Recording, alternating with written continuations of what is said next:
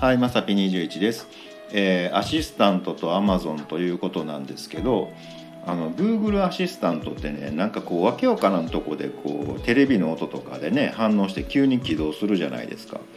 でね、まあなんかもう鬱陶しいな思ってね、あの読んでへんわ言うてね、うん、言ってたんですけど、前ってね聞き取れませんでしたとか、なんかあの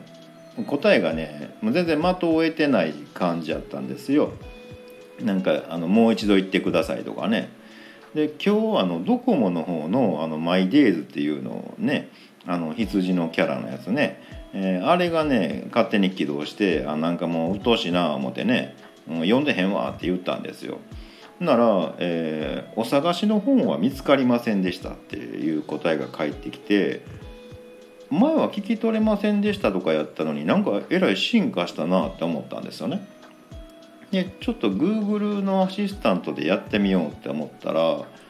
あの読んでへんわって言ったらねちゃんとこの関西弁に反応してねあのまあ、画像の通りねあの呼ばれたかと思ってましたってね答えが返ってきてすごい進化しとんな思ってね。あのドコモの方でもあの関西弁で読んでへんわじゃなくって読んでませんとか読んでないとか言うとえー、バイバイ素敵な一日をとか来るんですよ。やりよんなみたいなね。いつの間にか進化しとんなみたいなね。前って本当検索結果とかねわけわからんね答えが返ってきとったんやけどすごい進化しとるななんてね思ったりもしました。で全然関係ない分であのアマゾンのねプライム会員まあ僕なってないんですけどあのー、今結構アマゾンさんいろいろやってるじゃないですかでまあね、オーディブルなんかっていうのもね2ヶ月無料とかもすごい頻繁に来るんですけどプライムもねあのー、今ドコモさんのねプランちょっと変えたらねあのディズニープラスとかってこう1年無料とかあるんですよ。僕その1年無料この間変えたんで 1, 1年無料の、えー、権利はあるんですけどスタートしてから1年なんで今まあ DTV あるからそんなに動画ばっかり見てられへんからねまあとりあえずまあ来月ぐらいかななんて思ってるんですけど考えたらアマゾンさん別分野でもなんか1ヶ月無料のなんかコードとかうちに転がっとんなとか思ってねもう考えたらしばらくあの動画関係アマゾンでいけるようななんてね思ったりもしてます。えっ、ー、とねドコモさんの分はなんか